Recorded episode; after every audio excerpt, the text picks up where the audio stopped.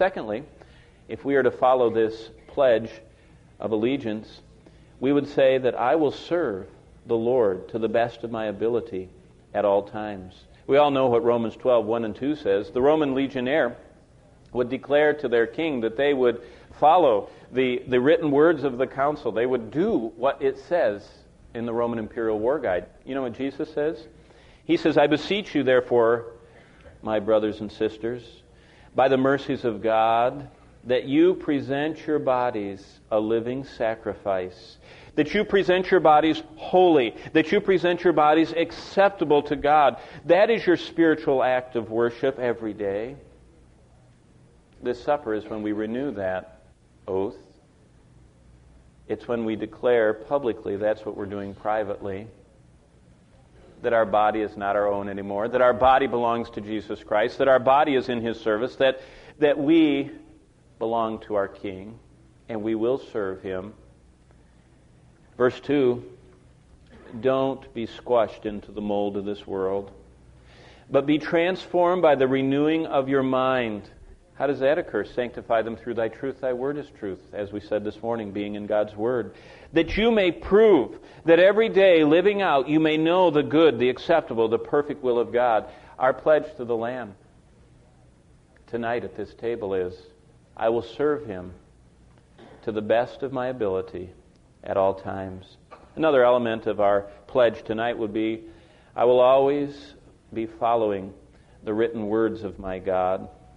Jesus said in John 8:31 to those who believed in him, "If you abide in my word, you are my disciples indeed." Not only obeying his command of his word to be conformed and renewed, but also to as John 8:31 says, the mark of a believer is abiding in the word of God.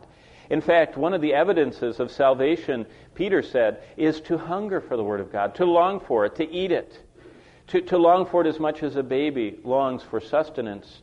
So our pledge this evening is also, I will always be following the written words of my God. Another element is, the Roman legionnaires said they never desert the battle. Well, I will never leave the gathered regiment and flee from any battle. There are lots of verses about that. John 10:27 says, "My sheep hear my voice; I know them and they follow me. They never run away from me. I give them eternal life, and they'll never perish, neither will anyone snatch them out of my hand."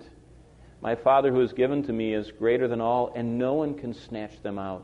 Hebrews 10:24 says, "Let us consider one another in order to stir up love and good works, not forsaking the gathering together of our regiment." Don't forsake that gathering together as the manner of some is, but exhort one another, and so much the more as you see the day approaching. Part of our pledges is that we are not able to make it alone part of the wonder of the body of Christ is that, that the Lord Jesus Christ has made us so we need one another. We need one another for encouragement and for support and for blessing and for prayer. We feel together, we sorrow together, we rejoice together, we minister together, and we are incomplete without one another. And so we pledge, I will never leave the gathered regiment. 1 John 2:19 says this, they went out from us, but they were not of us. For if they were of us, they would have continued with us. But they went out that they might be made manifest that none of them were of us. Very sobering words. If you are in Christ very long, you see people that come and go. I don't mean come to this church and go to that church. I don't mean go from one Bible teaching church to another. I'm talking about they come to Christ and they leave. And there's a very sobering warning about that in 1 John 2:19 that says they went out that it might be manifest that none of them were of us. Another evidence of salvation is not only loving the written word of God, but needing the gathered people of God. And a part of our oath that the early church understood was the fact that they needed one another and they gathered together to minister to one another. Another element is I will seek the Lord's well done is most important to me. Remember they sought the well-being of their emperor. Matthew 6:33 says, "But seek that's constantly, earnestly, longingly crave first in your life God's rule and his righteousness and everything else will be added. Galatians 2:20 I've been crucified with Christ, so it's no longer I who live, but Christ who lives in me, and the life which I now live in the flesh I live by faith in him, the Son of God, who loved me and gave himself for me. And so I seek the Lord's well done is most important to me. And then finally, our pledge to the Lamb would be this Lord, you are dearer to me than myself or my children or my wife or my job or anything else. This is what Matthew 10, 37 to 39 says, which we should be reminded of often. He who loves father or mother more than me is not worthy of me, and he who loves son or daughter more than me is not worthy of me, and he who does not take up his cross and follow after me is not worthy of me, and he who finds his life will lose it.